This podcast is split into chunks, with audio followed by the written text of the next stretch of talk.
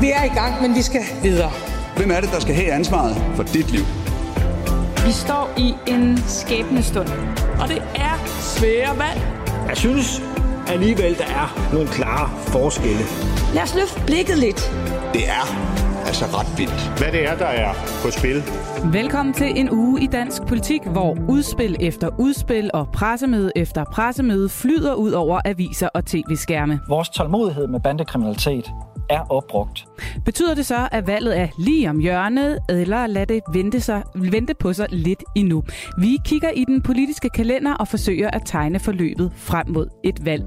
Og så skal vi se på de magtkampe, som venter i Rød Blok. Vi kommer til at stille røde og grønne krav for med stort fokus på den politiske midte, ja, hvor efterlader det så enhedslisten? Vi får besøg af et klogt hoved til at gøre os klogere på den sag. Vi skal også en tur i tidsmaskinen med Rit Bjergård og Hans Engel. I takt med, at tallene kom ind, så bredte chokbølgerne sig jo. Hvad i al verden øh, var det, der foregik? Ja, igen og igen er det forestående valg blevet udråbt til det mest uforudsigelige siden 1973. Ja, måske endda et nyt jordskredsvalg. Men hvad var det lige, der skete dengang, og kan det overhovedet sammenlignes med situationen i dag? Hør dommen fra de to, der var med dengang.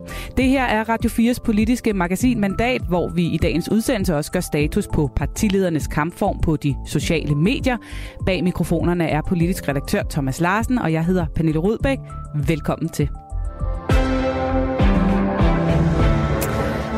Ja, Thomas, så stod hun der igen i går og talte til pressen. Vi skal passe på vores land, vi skal passe på Danmark, og vi skal passe på hinanden, og derfor vil vi fra regeringens side præsentere en række stramninger af rets- og udlændingepolitikken i den kommende tid. Var der noget særligt, du blev mærke ved under det her øh, pressemøde? Ej, det, jeg lægger mærke til helt overordnet, det er en statsminister, der er i gang med at sætte fuld turbo på øh, hendes egen dagsorden, som hun vil gå til valg på, og derfor så ser vi jo nærmest sådan en kaskade af udspil, der bliver lagt frem i, øh, i øjeblikket, og som skal vise, hvad regeringen vil nu, og hvad regeringen vil efter et øh, valg.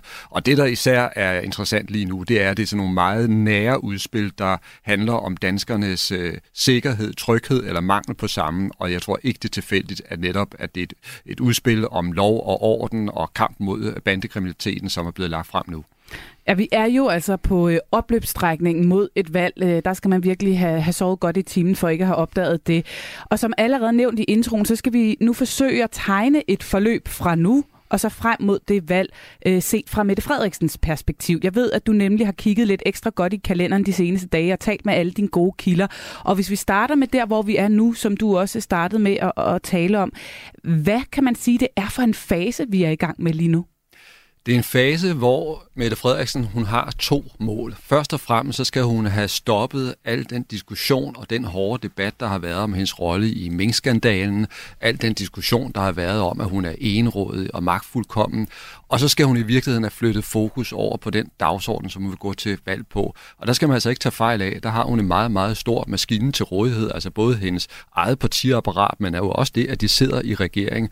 Og derfor så ser vi jo netop de her udspil, der kommer nu, som skal vise, hvad hun øh, vil øh, fremover. Vi fik det her udspil om, der skulle være øh, loft over huslejestigningerne. Vi kan se hele bandudspillet, der kommer nu. Der bliver indkaldt til planer eller til forhandlinger om en ny psykiatrihandlingsplan. Så der er enormt tempo i virkeligheden i regeringens fremdrift. Og det er så det, som Blå Blok kommer til at stå op imod. Da jeg så det her pressemøde i går, der bed jeg også mærke i en ting, nemlig at det jo faktisk ikke bare handlede om et bandeudspil. I nogle indvandrermiljøer i Danmark, der er der en hæftig social kontrol af piger og kvinder.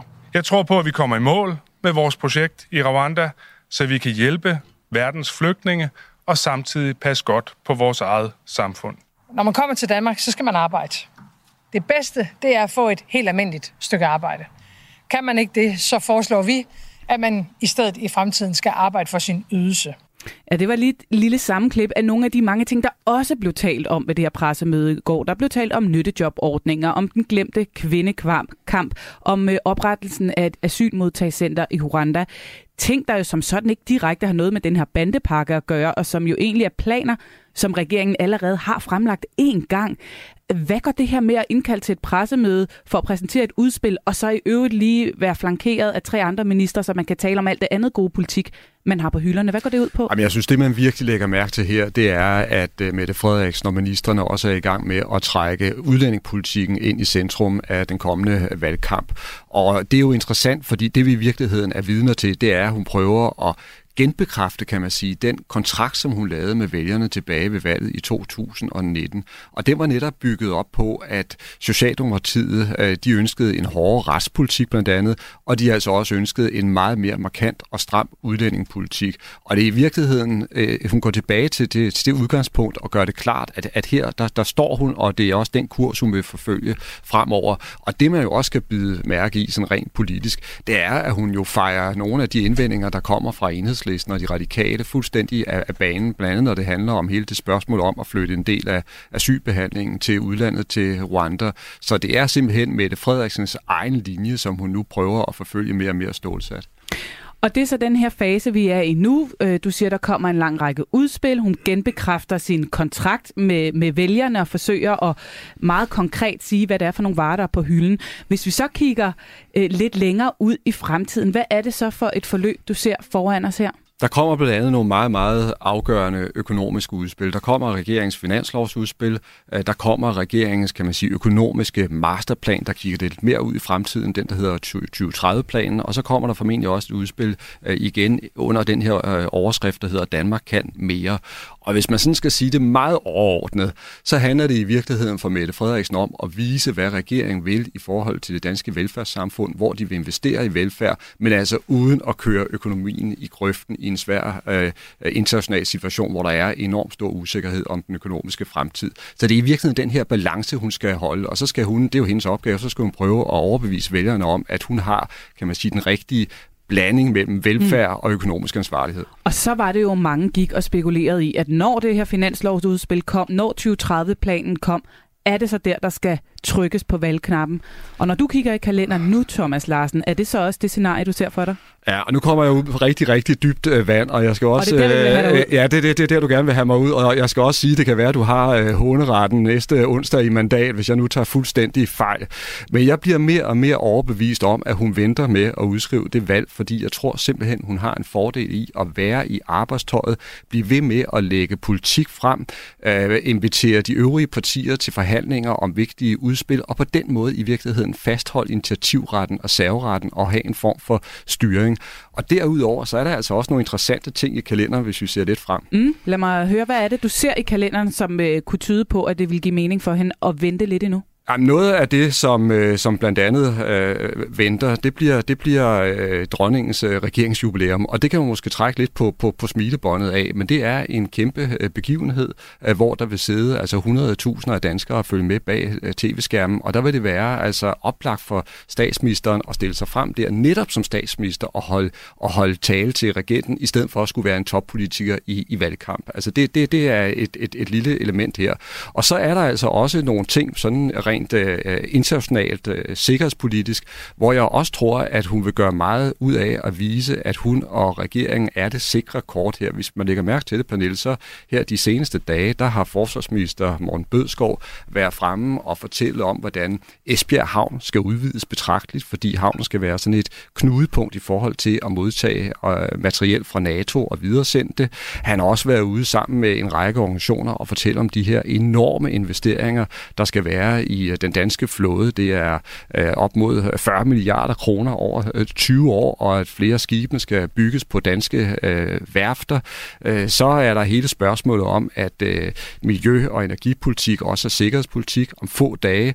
Øh, det har altinget lige beskrevet. Der skal Mette Frederiksen være vært ved sådan et internationalt mm. topmøde, der handler om øh, energiforsyningssikkerhed. Og endelig så hører jeg på vandrørene, øh, Pernille, og det er ikke ude endnu, at der også arbejdes på et øh, øh, et møde mellem øh, statsminister Mette Frederiksen og Joe Biden i, i det hvide hus. Det vil heller ikke være dårligt at runde, kan man sige, slutspurten af med forud for et folketingsvalg. Så når du kigger i kalenderen, og du ser alle de her begivenheder øh, legnet op på række, hvor er vi så henne? Er vi helt henne ved 4. oktober, eller er vi efter 4. oktober, sådan som du vurderer det? Nej, fordi det er jo stadigvæk sådan, at der er den deadline, der hedder, at valget skal være udskrevet senest 4. oktober, fordi ellers så siger de radikale, at de vil møde statsminister med et mistillidsvotum og dermed vælte hende. Og jeg kan simpelthen ikke se, at Mette Frederiksen vil, vil lade sig vælte på den måde som, som statsminister. Det vil også gøre det uhyre svært at samle stumperne øh, bagefter, hvis hun skal samarbejde med de radikale, og det skal hun jo øh, nok. Så derfor så tror jeg, at valget kommer tæt op mod, altså den, den 4. oktober, tæt op mod Folketingets Altså, det bliver udskrevet der. Ja, netop, ikke? Og så, og, så, og så vil det så betyde, at hun jo i virkeligheden nu har altså en 4-5 uger til Mm. at køre frem med det her lyntempo, som vi taler om. Lad os sige, at det her er den store masterplan, at du får ret, at det ikke er mig, der får håneretten i næste uge, fordi hun tog fusen på os alle sammen Ja, og alligevel øh, udskrev valg der. Øhm, så ændrer det jo faktisk ikke på, at hun er ret meget bagud i målingerne, har været det i et stykke tid nu. Vurderer du, at de her 4-5 uger vil være nok til, at hun kan nå at vinde det? Ja, det er selvfølgelig 10.000 kroner spørgsmål, og det er fuldstændig rigtigt, som du er inde på. Hun er bagud i målingerne. Hun har sat en meget stor, solid øh, føring over øh, styre, og det står til, at de blå kan vinde regeringsmagten nu. Og derudover skal man heller ikke tage fejl af, at der vil være en del vælgere, der vil sidde og kigge på hendes udspil nu her med, med en vis mistro og sige, jamen er det ikke bare valgflæsk? Og de vil måske også spørge sig selv om, jamen prøv at høre, du har faktisk haft tre år til at gennemføre flere af de her ting. Hvorfor har du ikke gjort det? Alle de her spørgsmål, kritiske spørgsmål, vil Mette Frederiksen selvfølgelig blive, blive mødt med. Men hun har ikke desto mindre chancen for altså, at få sat en dagsorden og få øh, omtalen til at handle om, hvad hun vil som statsminister fremadrettet. Og så mener jeg altså også, at man skal sige, at selvom Blå Blok har en føring i meningsmålingerne, så er den marginal, og der er så mange usikkerhed, øh, usikkerhedsfaktorer omkring det her valg, så ingen kan reelt forudse, hvad der kommer til at ske, og derfor så tror jeg heller ikke, man skal øh, afskrive hende. Og når Blå Blok kigger på hendes, skal vi sige, aktivitet lige nu, så tror jeg, de gør klogt i også at speede op for tempoet. Ja, så vidt øh, statsministerens kalender muligvis. Det er altså ikke bare Socialdemokratiet, som øh, har travlt med at dække op med udspil og bygge op til den her valgkamp. Enhedslisten holdt i går sommergruppemøde på Christiansborg. Jamen, vi kommer i enhedslisten ikke til at udstede en blankocheck til nogen som helst, øh, der vil danne regering på vores mandater. Vi kommer til at stille røde og grønne øh, krav Ja, men hvad er det egentlig for en valgkamp, som enhedslisten står over for, og hvilke magtkampe venter der i det hele taget i den røde blok? Velkommen til, Erik Holstein. Tak skal du have. Politisk kommentator på Altinget, og øh, en, der har særdeles god indsigt i, hvad der rører sig på den politiske venstrefløj også. Øh, lad os starte med Enhedslisten som parti, som jo altså i går holdt pressemøde i forbindelse med partiets sommergruppemøde. Her blev der præsenteret klimaudspil. Der blev også spurgt rigtig meget ind til Enhedslistens røde linje i forhold til et modtagscenter i Rwanda. Hvordan ser du øh, de vigtigste kampe for Enhedslisten i en kommende valgkamp? Det, de frem for alt vil slå sig op på, det er lige præcis klima. At det er jo ikke noget tilfælde, at øh, deres sommergruppemøde, det var beregnet til kun at handle om klima. Så der rigtigt, så kommer der en masse spørgsmål om andre ting. Men det var designet til at, at handle om klima. Øh, Enhedslisten skulle simpelthen være klimapartiet nummer et, og fra alle andre banen der. De kom jo også nogle ganske vidtgående ting, ikke? For eksempel en uh, halvering af den animalske produktion mm. inden 2030. Ikke? Noget, der er meget velegnet til at skabe debat, og som vil have opbakning i en stor del af det segment, som, som Enhedslisten uh, har som vælger. Så det øh, bliver øh, det, de frem for alt vil, vil satse på. Plus så også deres traditionelle dagsorden omkring øh, ulighed. Altså den der gamle skillelinje mellem højre og venstre, det er noget, der er utrolig vigtigt for enhedslisten også. Så de to ting frem for alt kommer til at dominere det, de vil øh, slå på en valgkamp. Og alligevel så var det et andet spørgsmål, der trængte sig rigtig meget på i går, nemlig øh, spørgsmålet om det her modtag asylcenter i, i Rwanda. Hvorfor øh, kom det til at fylde så forholdsvis meget af pressemødet, øh, vurderer du? Ja, altså, den ene journalist og den anden tog det op, fordi der havde været et interview med mig i Villersen. Det var sådan en konkret anledning. Men altså, når der blev ved at komme spørgsmål på det, så var det jo fordi, at de svar, der blev givet på, om enhedslisten øh, ville stille ultimativ krav om, at øh, en socialdemokratisk regering skulle skrotte planerne med asylcenter i Rwanda, de svar var temmelig ulne. Altså, det ville mig Villersen ikke øh, sådan svare helt på, at det var noget, man først ville afklare i valgkampen. Øh, og jeg kan godt forstå hendes position, fordi øh, i det øjeblik, at hun direkte sagde, at altså, Socialdemokraterne de skal skåre den der plan øh, ubetinget, hvis mm. vi skal støtte den som regering. Så vil det være det samme som at levere magten på et sølvfad til de borgerlige. Men det, omvendt har radikale jo netop sagt mere eller mindre, at det er en rød linje for dem. Ja, de har, de har sagt, det er en rød linje, men, men jeg skal være opmærksom på, at, at, at, at de radikale også formulerer sig sådan lidt i retning af det øjeblik, det bliver effektueret. Ikke? Øh, og det, det var også det, Maja Willesen øh, stod og sagde, altså, at, at, at, at i det øjeblik, der rent faktisk blev fløjet nogle asylansøgere til Rwanda, og det er jo sådan, at både Radikale og Enhedslisten, de tror stadigvæk et eller andet sted, at det er et fantasiprojekt, øh, der ikke bliver sådan noget. Det er jeg nu ikke så sikker på, at de har ret i. Men altså, øh, hvis man har den holdning, så er der ikke nogen grund til at tage det opgør på forhånd. Mm. Så kan man ligesom sige, okay, altså sker det virkelig i praksis, øh, så kan vi ikke støtte mere. Men, men indtil da, der vil vi bare markere vores modstand. Det er klogere end øh, med det samme at spænde ben for, at der kan danne en, en regering, der har det som formål. Ikke? Det var også et øh, pressemøde, hvor der naturligvis blev spurgt ind til, hvilken fremtidig regeringskonstellation, som enhedslisten kunne se sig selv støtte. Vores øh, foretrukne konstellation er en, hvor vi selvfølgelig får indflydelse på mandaterne, og derfor så kommer vi også øh, efter et valg øh, til at give en sædel til dronningen, hvor øh, Mette Frederiksens navn står på som forhandlingsleder, men under den forudsætning, at der bliver forhandlet en aftale med et givet flertal, som vi er tilfredse med, for vi kan bakke op. Ja, vi står altså i en valgkamp, hvor øh, to partier i deres blok, Radikale og Socialdemokratiet, taler meget varmt om et samarbejde over midten. Hvor efterlader det her fokus på den politiske midte, også fra deres egen blok, egentlig enhedslisten? Ja, til selve velkommen er det egentlig okay for enhedslæsen, fordi der kan de køre sådan fuldstændig rent. Ikke? De kan se, at, at øh, det, der er lagt op til for Mette Frederiksen i radikale side, det er samarbejde med de blå, det betyder, at vi får en uambitiøs klimapolitik, det betyder, at vi får mere ulighed osv. osv. Så i sådan rent velkomsttaktisk, øh, der kan det egentlig være okay for, for enhedslæsen. Men det er klart, når man så kigger efter valget, øh, hvis der bliver dannet en regering øh, over midten, selv hvis Mette Frederiksen så er statsminister som regering, det vil være noget af det værste, der kan ske for enhedslisten. Ikke? Fordi så bliver det sat helt uden for indflydelse, og det kan blive svært at mobilisere lige så godt mod sådan en regering, som man kunne mod en borgerlig regering, fordi Socialdemokraterne så er med i regeringen. Øh, mm. Så det vil de bekæmpe med næb og klør. Øh, så er der de andre alternativer, en SR-regering for eksempel. Det vil enhedslisten bestemt heller ikke elske. De vil, de vil meget nødigt se de radikale i regering. Øhm, det de nok helst vil have, når det kommer til stykket, det er sådan set, at Mette Frederiksen regering øh, fortsætter, som den er en, en uh, socialdemokratisk etpartiregering, som de kan forhandle med, og som de egentlig har et meget godt forhold til. De vil så nok kunne leve med en regering, uh, ligesom i torningstiden, med Socialdemokrater, SF og Radikale, hvis vel og mærke det politiske grundlag bliver helt anderledes end dengang. Thomas, er du enig i, at den foretrukne regeringskonstellation for, for enhedslisten må være den, der er lige nu?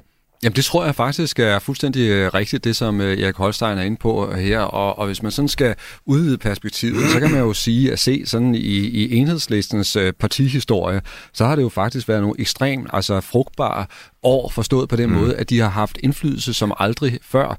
Uh, dengang uh, Helle thorning Schmidt var, var, var statsminister, og, og Margrethe Vestager styrede de radikale, og, og Bjarne Korydon var, mm. var finansminister, der følte enhedslisten jo simpelthen, at de blev kørt altså ud over slisken, ikke, og slet ikke fik indflydelse. Det har været helt anderledes under Mette Frederiksen. Og nu har I begge to nævnt øh, de her spøgelser, som enhedslisten lidt har i skabet i forhold til sidste gang, vi så en øh, SRSF-regering. Vi skal lige høre et 10 år gammelt klip med daværende formand for enhedslisten, Johannes Schmidt Nielsen. Det regeringen nu har valgt at gøre, det er at gå til højrefløjen, og det mener jeg faktisk er at pisse på de mange mennesker, som har stemt på en ny regering i den tro, at der skulle gøres op med den ulighedsskabende politik, som Lars Løkke og Pia Kærsgaard har ført igennem de sidste 10 år. Ja, det var altså hendes reaktion, mm. som øh, siden er blevet spillet øh, mange gange igen og igen, efter at regeringen havde indgået et skatteforlig med, med Venstre og Konservative. Hun sagde efterfølgende, at enhedslisten ikke længere var støtteparti, men nu var i opposition til regeringen. Øh, med den her historik øh, i mente, øh, Erik Holstein, og med udsigt til måske, at hvis Mette Frederiksen skal fortsætte, at det godt kunne blive den her regeringskonstellation mm. med, med SF og Radikale igen. Øhm, er der så nogle scenarier, hvor du kan se for dig, at enhedslisten faktisk vil vælge at gå i opposition til en rød statsminister?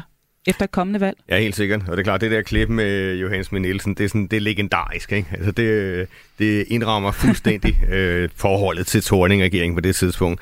Men altså, selvom Johannes så var så skarp i mailet, som man overhovedet kunne være, så må man sige, at, at de går ind ikke rigtig alvor, trodserne vel. Altså, de var ikke for alvor i opposition. De, de uh, udtrykte ikke mistillid til regeringen. Og det har man faktisk fortrudt siden hen i enhedslisten. Man nåede til den konklusion, man lavede sådan efterfølgende en evaluering, hvad der var sket i uh, Torning-regeringens tid. Og der uh, tenderer man til at mene, at man skulle nok have væltet den enten i forbindelse med den der skattereform, man lavede sammen med Venstre, i stedet for med enhedslisten, øh, og en skattereform, som jo altså øgede uligheden. Øh, enten skulle man have væltet den der, eller også skulle man have væltet den mm. øh, med den der donksag, der kom senere, ikke, som fik SF til at gå ud af regeringen.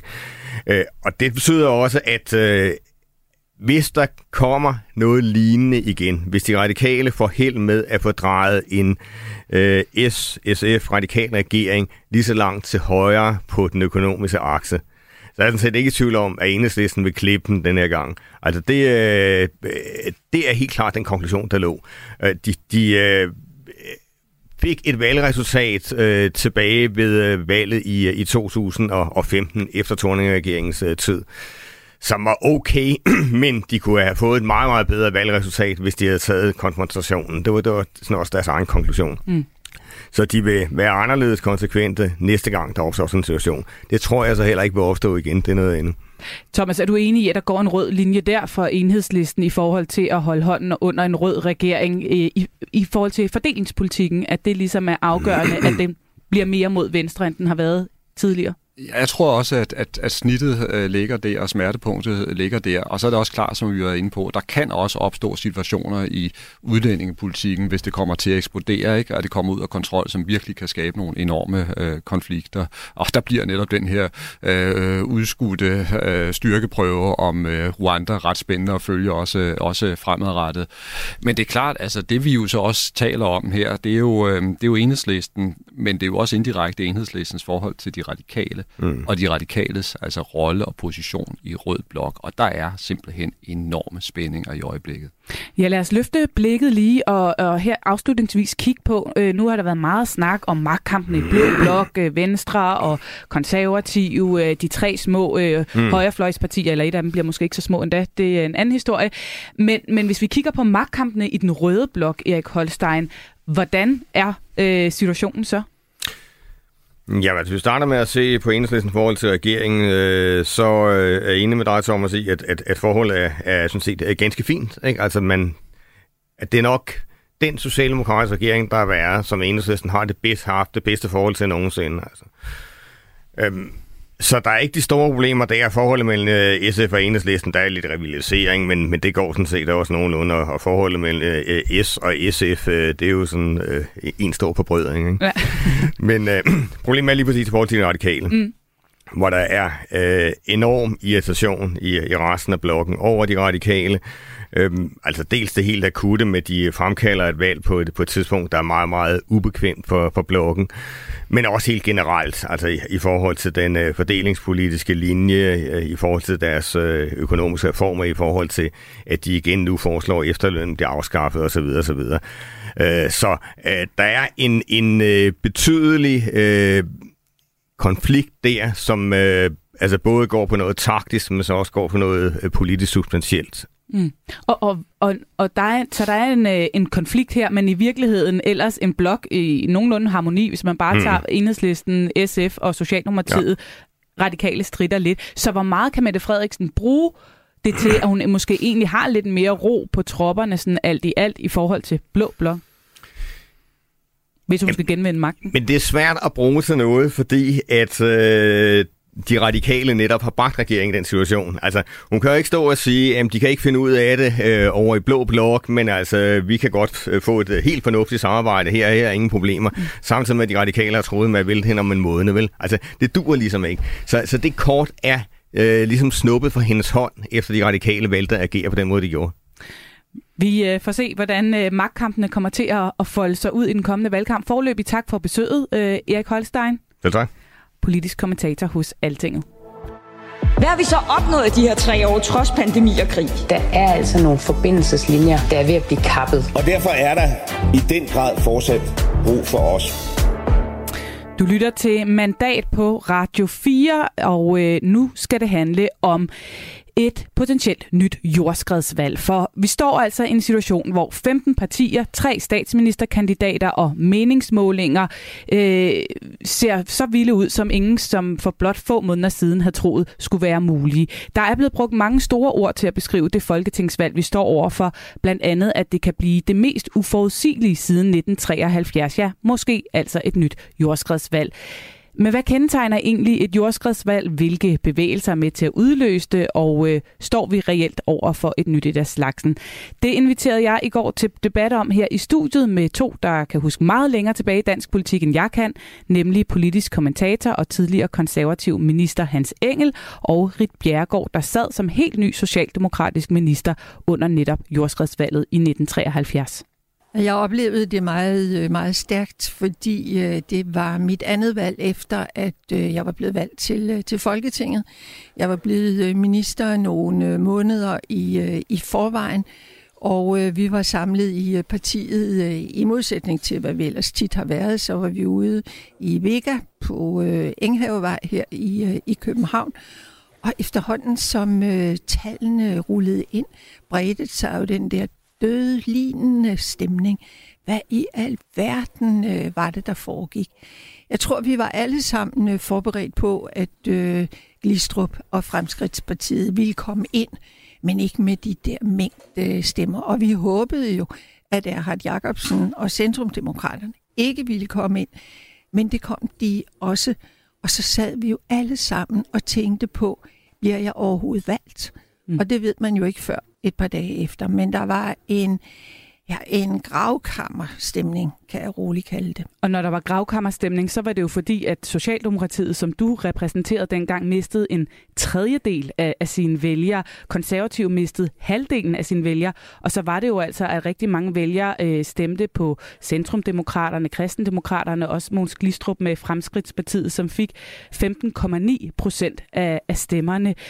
Hans øh, Engel, øh, jeg vil gerne sende bolden hen til dig. Hvor var du, og hvordan oplevede du det her jordskredsvalg? Jeg var øh, ung journalist på øh, Berlingske Tidene. Jeg var meget aktiv i øh, konservativ ungdom. Øh, dengang havde KU afdelinger forskellige steder i byen. Jeg var formand for KU på Amager, og vi havde vi var samlet øh, på valgaften i det, der hed Borgernes Hus, øh, som lå i Rosenborggade inde midt i, øh, i byen. Og øh, det var nøjagtigt den samme øh, oplevelse, som den øh, Rit skildrer. Altså, i takt med, at tallene kom ind, så bredte øh, chokbølgerne sig jo. Altså, vi skal ikke glemme, det var et valg, hvor øh, de fire gamle partier, de mistede øh, 54 øh, mandater. Men ikke alene det. Vi gik jo fra, øh, i Folketinget havde der jo siddet fast øh, de der fem øh, partier, fem gamle partier, og pludselig så var der altså 10 partier, fordi det var ikke kun Erhardt og Glistrup, øh, som kom ind. Det samme øh, gjorde jo øh, kommunisterne og Kristelig Folkeparti og Retsforbundet. Så altså hele det danske parlamentariske system var vendt op og ned. Og det spørgsmål jo, som gik igen, fordi alle havde jo godt vidst, at de gamle partier stod sig for tæsker, og Glistrup og Erhardt var voldsomt populære. Men der var ingen, der havde forestillet sig omfanget, altså at at der nærmest var udbrudt en, en revolution i, i Danmark, at alt var blevet vendt op og ned. Og så var folk meget tavse, og så var der rigtig mange, der skyndte sig hjem den aften, øh, for, fordi de altså de skulle komme sig over nederlaget. Rit uh, Bjergård, da I så havde sundet jer lidt, du fandt ud af, at du var heldigvis uh, en af dem, der fik lov at fortsætte i, i Folketinget. Uh, hvilket budskab tog I med fra vælgerne? Altså, hvad, hvad, hvad sad I og tænkte i forhold til, hvad det var, vælgerne prøvede at fortælle jer, nu hvor de skiftede partier i så høj grad? Vi var slet ikke i tvivl om, at øh, de prøvede at fortælle os, at øh, de ikke synes, at øh, samfundet bevægede sig i øh, den rigtige retning. Altså, der var øh, virkelig medløb på papirnusseriet. Øh, Ekstrabladet kørte også nogle øh, meget vellykkede kampagner om, øh, om det samme. Og, øh, og jeg tror, øh, succesen for Centrumdemokraterne hang helt entydigt øh, sammen med øh, EF-spørgsmålet. Øh, Så vi var klar over, at øh, der var noget, der skulle klinkes. Og det var sådan set det, øh, Anker havde prøvet, dengang han gjorde mig som øh, EF-modstander til, øh, til minister. Og vi fik jo demonstreret, at det var ikke lykkedes. Hans Engel, øh, spørgsmålet er jo så, hvorvidt at øh, nogle af de tendenser, som vi snakker om i forhold til det her valg øh, i 1973, er noget af det, vi også ser antydningerne af forud for det valg, vi står over for i dag i 2022. Kan du få øje på nogle af de samme tendenser? Ja, det kan jeg godt. Altså, øh, i hvert fald den tendens, at der er en tilbøjelighed til, at en mange, altså mange forskellige ting, som slet ikke behøver at have noget med hinanden at gøre, løber sammen i sådan en generel utilfredshed med, med det styre, med den regering og med de partier, der er, og at vælgerne så søger nogle nye løsninger, altså at der pludselig kommer nogle helt nye folk på banen med universalløsninger på det hele. Altså, jeg er ikke til kun i tvivl om, at når for eksempel uh, Inger, Inger Støjberg står til pludselig at øh, uh, få op omkring 20 mandater, så er det ikke på grund af én ting, så er det mange forskellige ting. Det kan være alt lige fra mink og utilfredse landmænd til øh, utilfredshed med ældrepleje til øh, det ene og til det andet. Altså, så, så det er ikke sådan, at man kan sætte sig ned og sige, at det er lige præcis den enkelte årsag, der er grund til, at, øh, at vælgerne smutter. Det er i høj grad sådan en generel utilfredshed med alt, lige fra EU til panodiltabletter til øh, sundhed til som jeg siger, minksag og så videre. Øhm, og, og det gør det også svært for partierne at håndtere det, men, men jeg synes, det er nogle af de samme tendenser, vi oplever i øjeblikket. Altså, at folk er sure, men de er sure over mange forskellige ting sure over mange forskellige ting. Noget af det, der har fyldt i den her øh, debat øh, forud for det kommende valg, Rit Bjergård, det er jo i hvert fald en debat om øh, magtfuldkommenhed og tillid til politikerne, øh, om de overholder øh, loven osv. Øh, hvorvidt mener du, at man kan sammenligne øh, situationen dengang med, med situationen i dag i forhold til det valg, vi står overfor? Jeg synes, det er, det er svært med, øh, med den øh, sammenligning, fordi det er jo helt tydeligt, at øh, i dag, der har vi meget mere troløse vælgere. Altså, det er jo ikke lang tid siden, at øh, Mette Frederiksen simpelthen var det, øh, det store hit. Der var ikke nogen, der snakkede om øh, magtfuldkommenhed. Vi var glade for, at hun tog sig håndfast på øh, coronaepidemien. Vi var ikke glade for nedlukningen, men vi kunne godt se i øjnene, at øh, det var fornuftigt at, øh, at gøre. Så du mener ikke, at man sådan direkte kan sammenligne situationen Nej. dengang med nu? Alligevel så står vi over for et valg, hvor det alt tyder på, at der vil ske store vælgervandringer mellem partierne, og vi ser en Inger Støjberg måske komme ud fra sidelinjen, hvis meningsmålingerne i dag stod til krone øh, få 10 procent. Det ved vi ikke, om det er der, det ender endnu. Hvordan forklarer du så, hvilke kræfter det er, der er på spil i dag, som skaber de her øh, store vælgervandringer igen? Altså, jeg tror meget, det hænger sammen med en, øh, en troløshed. Folk er slet ikke på samme måde knyttet til et parti. Du kan se det på antallet af medlemmer, både hos de konservative og hos Socialdemokratiet og hos øh, Venstre. Så tror jeg heller ikke, at øh, Venstres øh, nye formand, Jakob Ellemann, er slået øh, rigtig igennem. Så folk har ligesom ikke tillid til, at det kan blive meget anderledes, hvis, hvis det bliver ham. Og så kunne det da godt være, at vi skulle prøve noget helt andet. Og der tilbyder Inger Støjberg så noget meget, meget upræcist, men at man kan bakke op om en person. Og det er jo mange gange nemmere, end at skulle tage stilling til en politik. Hans Engel, mener du, at man kan sammenligne øh, den øh, øh, situation øh, i 1973, hvor Mogens Glistrup altså bragede ind med 15,9 procent af stemmerne, med en Inger Støjberg, som potentielt lige nu kan stå til omkring 10 procent af stemmerne? Ja, der er selvfølgelig nogle elementer af det, af det samme, men, men som jeg siger, så der var aldrig to situationer, som er fuldstændig øh, ens, og jeg er helt enig i, i det rigt nævner omkring de politiske partier. Altså vi skal ikke glemme, at i dag, der er det, jeg tror, det er lidt under 2% af vælgerne, som er medlemmer af et politisk parti, og det vil sige, at antallet af kernevælgere er blevet meget, meget lille. Så jeg mener, det er en meget væsentlig faktor. Det andet er også nok, at selvom personer jo altid har spillet en rolle i politik, så spiller personerne jo i dag en, en langt større rolle. Det er tydeligt, at politik er blevet ekstremt personfixeret, og øh, det det tror jeg også har en betydning, og Inger Støjberg, som jo er kendt af hvert barn øh, i, i Danmark, har altså formået at lægge sig et sted, hvor hun siger ikke rigtig noget, som, øh, altså dem, dem, dem hun generer, det, det, det de vælger, som hun i forvejen ved ikke vil drømme om at stemme på hende. Men hun har til gengæld appel meget, meget bredt ud til alle dem, der teoretisk set kunne finde på at stemme på hende. Øh, det, der jo så bliver det spændende, det er jo, om hun kan stå en valgkamp igennem. Og det må man sige, det kunne jo både Glistrup og Erhard Jacobsen. Altså, Erhardt var jo en dreven politiker og havde været borgmester og alting, og kunne politik. Glistrup var, øh, var, et, øh, var en utrolig oplevelse til møder. Jeg kan huske, øh, jeg var til et møde på Skovs Hovedskole, og det var arrangeret af den konservative vælgerforening dengang. Og det var mellem Glistrup og Nine Hansen, og hele forsamlingen var jo sådan mere eller mindre konservativ. Men da det møde var slut, der fik Glistrup jo bravende bifald, og man kunne jo se, at hele Gentoftes borgerskab, de sad jo der og var vildt betaget af denne øh, besønderlige mand, som sagde de mest morsomme og vanvittige ting, mens Nien han sad sådan og talte lidt småkedeligt og, og, og holdt sig sådan til partiprogrammet, så var Glistrup jo en vildbase. Så, så altså, det var, man kunne med sine egne øjne se, at der måtte ske et eller andet, fordi personen Glistrup flyttede så meget, som han gjorde. Og det er vel det, han kan have til fælles med en Støjbær, at hun også øh, bærer det her parti øh, som person. Ja, lige præcis. Ja. Ja, men hun er jo en meget øh, anderledes type. Altså, øh, Glistrup var jo virkelig sådan øh, anarkistisk. Altså, det var de utroligste ting, han, øh, han kunne sige, og han var utrolig morsom. Så han, øh, han havde ikke den der opdeling, som Inger Støjberg har med centrum og periferi, eller hovedstad og udkant. Han havde meget bredere syn på det hele og kunne dermed øh, trække vælgere fra alle grupper. Når I kigger på den valgkamp, vi står overfor, øh, vi ved ikke, hvornår den kommer, men den kommer på et tidspunkt, Øhm, så er der meget på spil. Der er tre statsministerkandidater. Øh, meningsmålingerne kan gå alle veje. Der er nye partier på vej ind.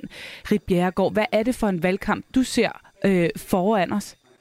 Jeg ser sådan set en ret øh, traditionel øh, valgkamp, hvor der bliver ret stor øh, fokus på øh, de tre øh, statsministerkandidater, fordi personerne er simpelthen øh, afgørende med øh, billedmediet og med de sociale øh, medier. Det kommer til at spille en overvældende rolle. Jeg er ikke så bange for den der øh, debat om magtfuldkommenhed og, øh, og Mette Frederiksen, fordi jeg tror, de fleste mennesker kan godt se, ja, selvfølgelig skal vi have en magt. Øh, fuldkommen for den sags skyld statsminister, når vi ryger ind i sådan nogle kriser, og den vi kører i nu, det er jo en krig i, øh, i Ukraine. Så jeg tror ikke, at den slår stærkt igennem. Men mener du ikke, at den er slået stærkt igennem allerede? Den er slået stærkt igennem i medierne, men det er ikke det samme som, øh, som vælgerne. Og, øh, og der tror jeg nogle gange, at øh, kommentatorer øh, tager fejl i retning af, at de forveksler mediernes optagethed med øh, borgernes. Hans Engel, den bliver jeg nødt til at sende over til dig, fordi du øh, tilhører jo det her kommentatorkorps. Øh, mener du også, at øh, det bliver en mere traditionel valgkamp, øh, vi står overfor, end den måske er blevet kørt op til, hvor der har været meget fokus på, at tonen kan blive voldsom, magtkampene kan blive beskidte osv.?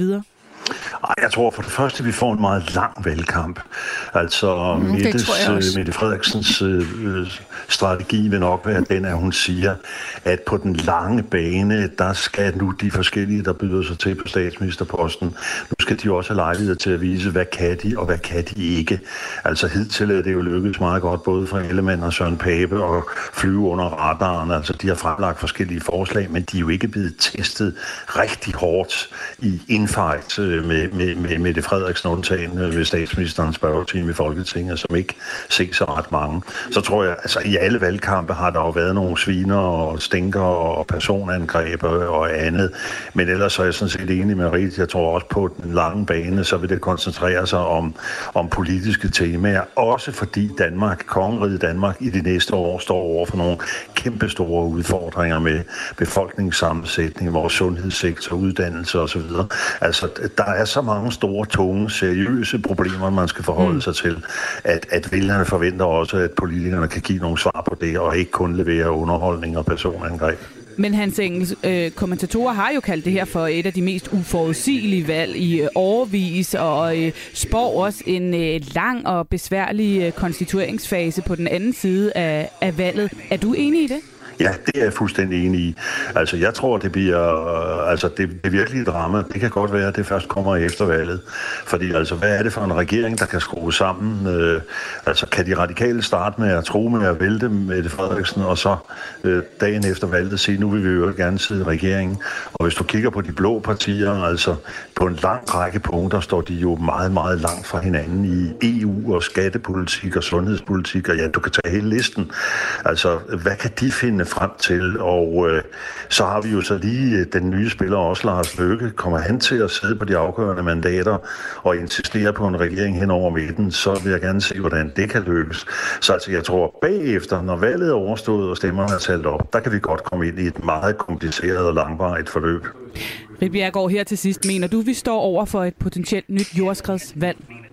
Nej, nej, det tror jeg, det tror jeg ikke, og øh, jeg kunne ikke lade være med at stå og smile lidt, da jeg hørte øh, Hans, fordi det er selvfølgelig meget nemmere at snakke om, hvad der skal ske efter et valg. Men nu skal vi jo altså først have det valg overstået, og så skal vi vide, hvordan mandaterne ligger. Hans, tror du, vi står over for et nyt jordskredsvalg? Ja, jeg tror ikke, det bliver samme omfang som i 73. Det tror jeg slet ikke. Altså, det var, det var en tsunami. Jeg tror, at denne gang bliver det en, det bliver en mindre tsunami. Der kommer til at blive flyttet en del vælgere, men rigtig mange af dem, det bliver inden for blokkene. Jeg tror ikke, vi kommer til at se, at 54 øh, mandater flytter rundt. Godt, jamen øh, vi får se, om jeres øh, spot om øh, holder stik. Tusind tak, fordi I var med. Tak for det, Hans Engel. Selv tak. Også tak til dig, Rit Bjergård. Selv tak. Nu vil vi godt snart have et folketingsvalg. Det bliver et valg mellem, hvem der er bedst. Det vigtigste er, hvad vi har tænkt os at gøre herinde.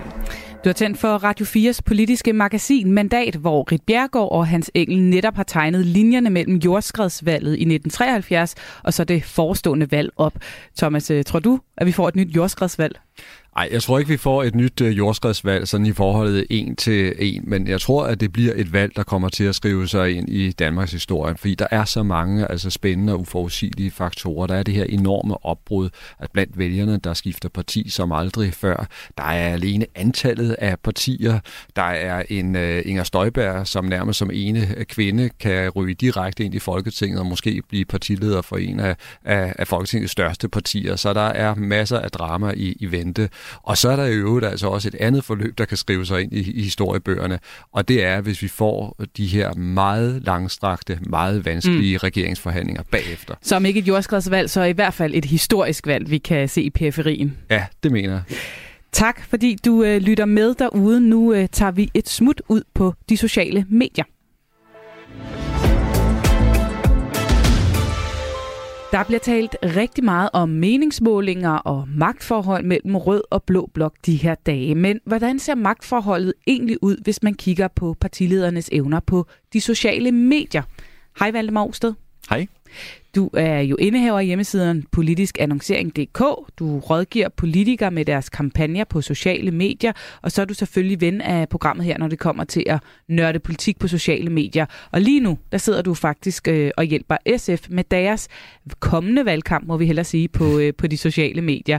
Øh, først og fremmest, inden vi snakker om det her magtforhold mellem øh, partilederne og blokkene, øh, kan man sige, om øh, valgkampen er skudt i gang på de sociale medier? Altså, jeg har faktisk blevet spurgt om det rigtig mange gange i den sidste øh, måned af mange journalister, og jeg har sådan meget overrasket mig at sige, nej. Det, der, altså, hvis man kigger rent på, om de bruger penge på annoncering på sociale medier, som plejer at være en rigtig god proxy, så har der egentlig været ret stille.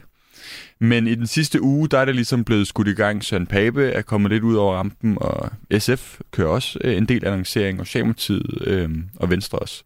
Så nu kan man godt begynde at se, at folk kommer tilbage fra sommerferien, og at, øh, at valgkampen så småt begynder at starte. Men altså ikke vild valgkamp endnu, men så lad os uh, i stedet uh, tale om de her magtkampe mellem de forskellige blokke og partiledere, når vi kigger uh, på de sociale medier, for det bliver der jo talt meget om i forhold til meningsmålinger.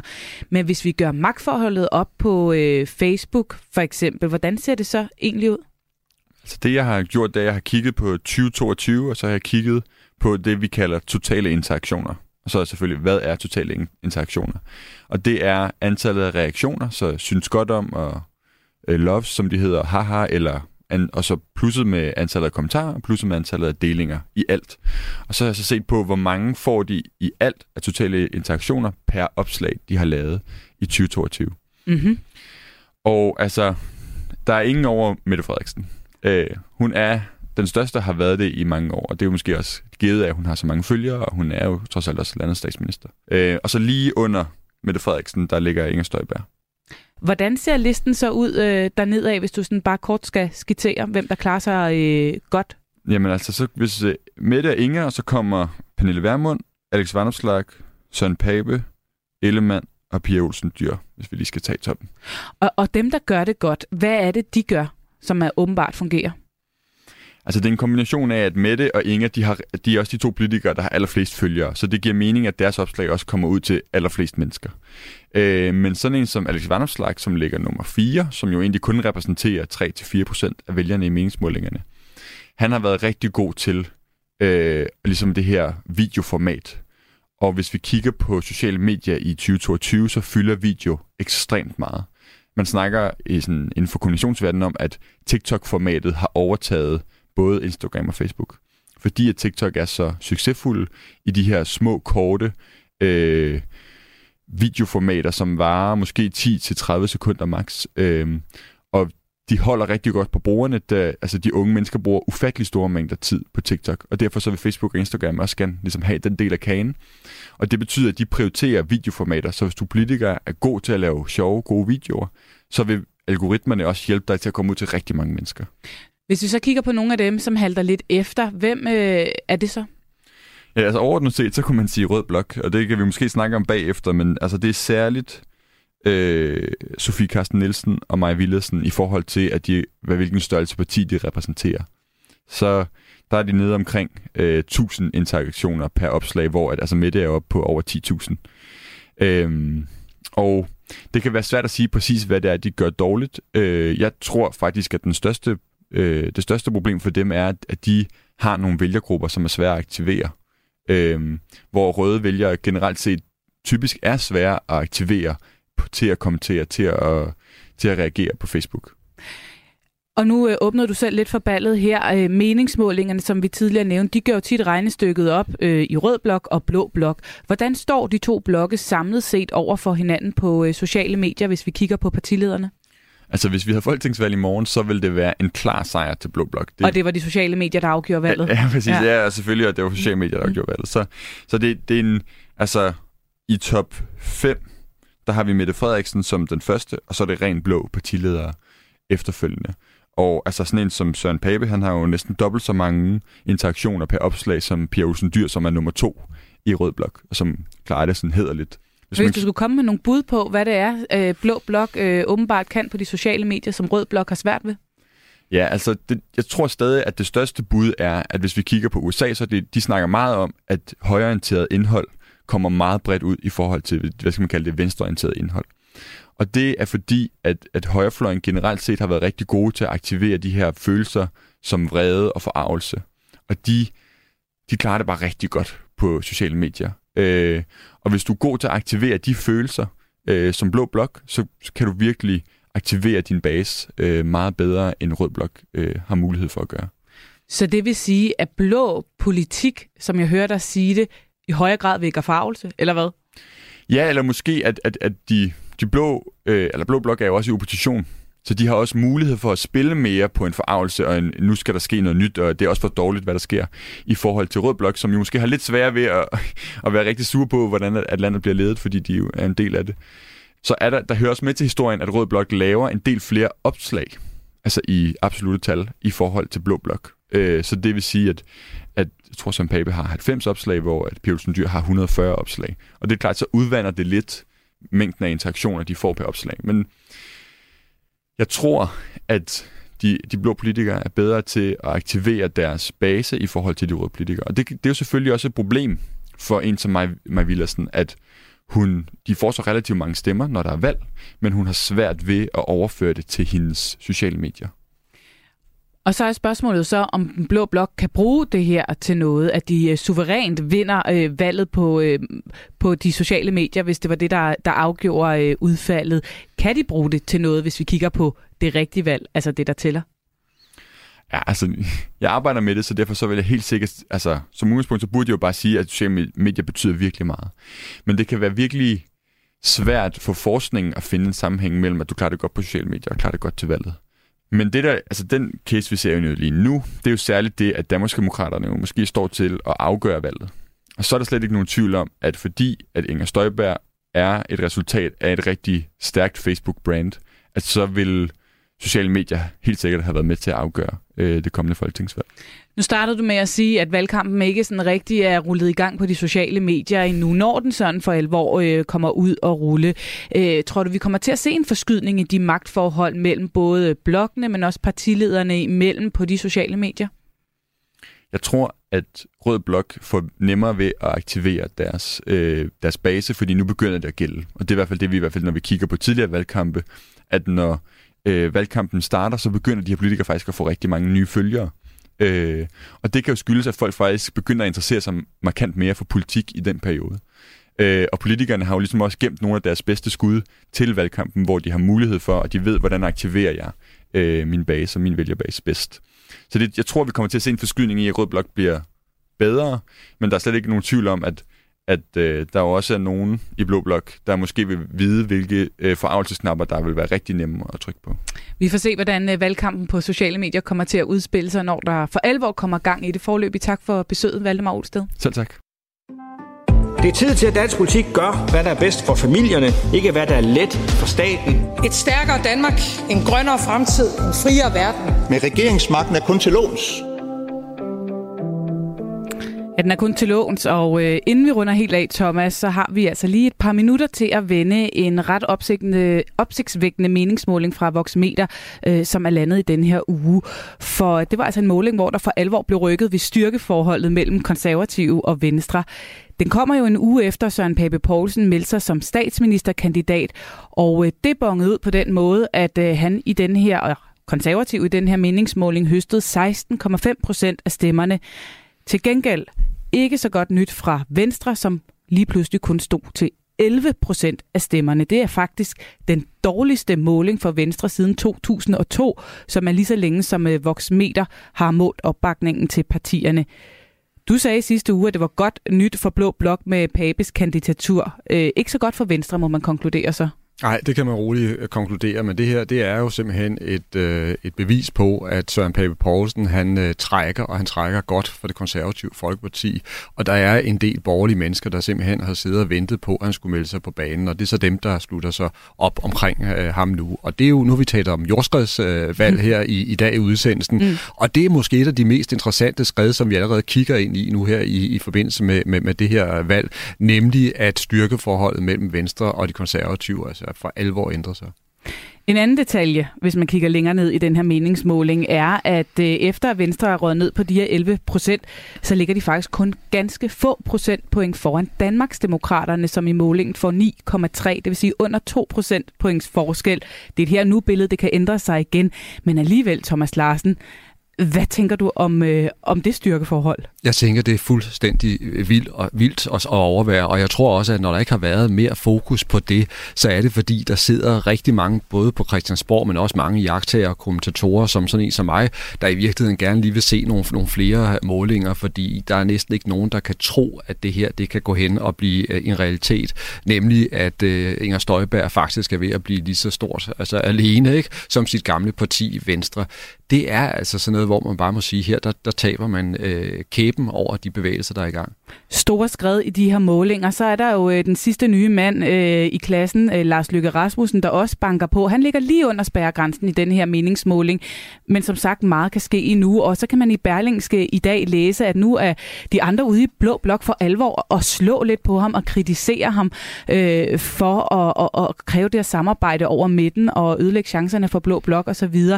Hvordan tolker du øh, nu har vi snakket magtkamp i rød blok, men den her magtkamp, blå blok mod Lars Lykke, det er altså også en interessant udvikling, og det er jo selvfølgelig fordi, at der sidder altså en række borgerlige partier, der frygter, at Lars Løkke Rasmussen han kan komme til at spille kortene på en måde, så Mette Frederiksen vil kunne fortsætte som, øh, som statsminister, og det vil være ubærligt simpelthen for, for de borgerlige partiledere.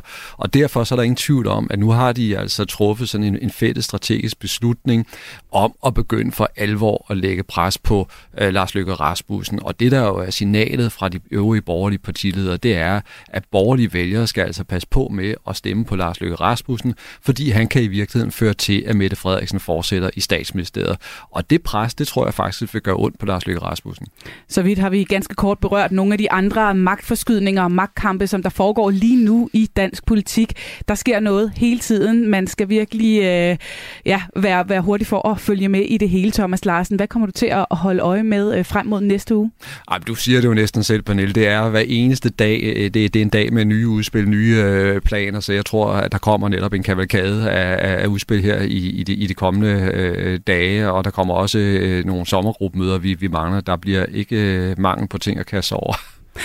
Det er, er så godt. Vi øh, glæder os til at være tilbage igen næste uge. Vi er så småt ved at være færdige med dagens udsendelse, så tilbage er der bare at sige tak til dagens gæster.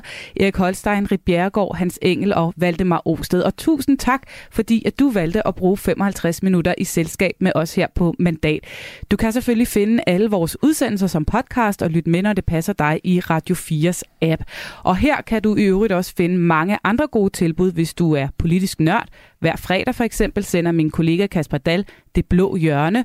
Og øh, så kan du faktisk også lige nu finde et meget interessant interview med Isabella Arndt øh, i vores serie Drømmesengen, hvor hun sætter lidt flere ord på sit øh, exit fra kristendemokraterne. Hvad var det egentlig, der gik galt? Hun fortæller lidt mere, end hun hidtil har, for, hidtil har fortalt. Det kan du også finde i vores app. Tusind tak for i dag.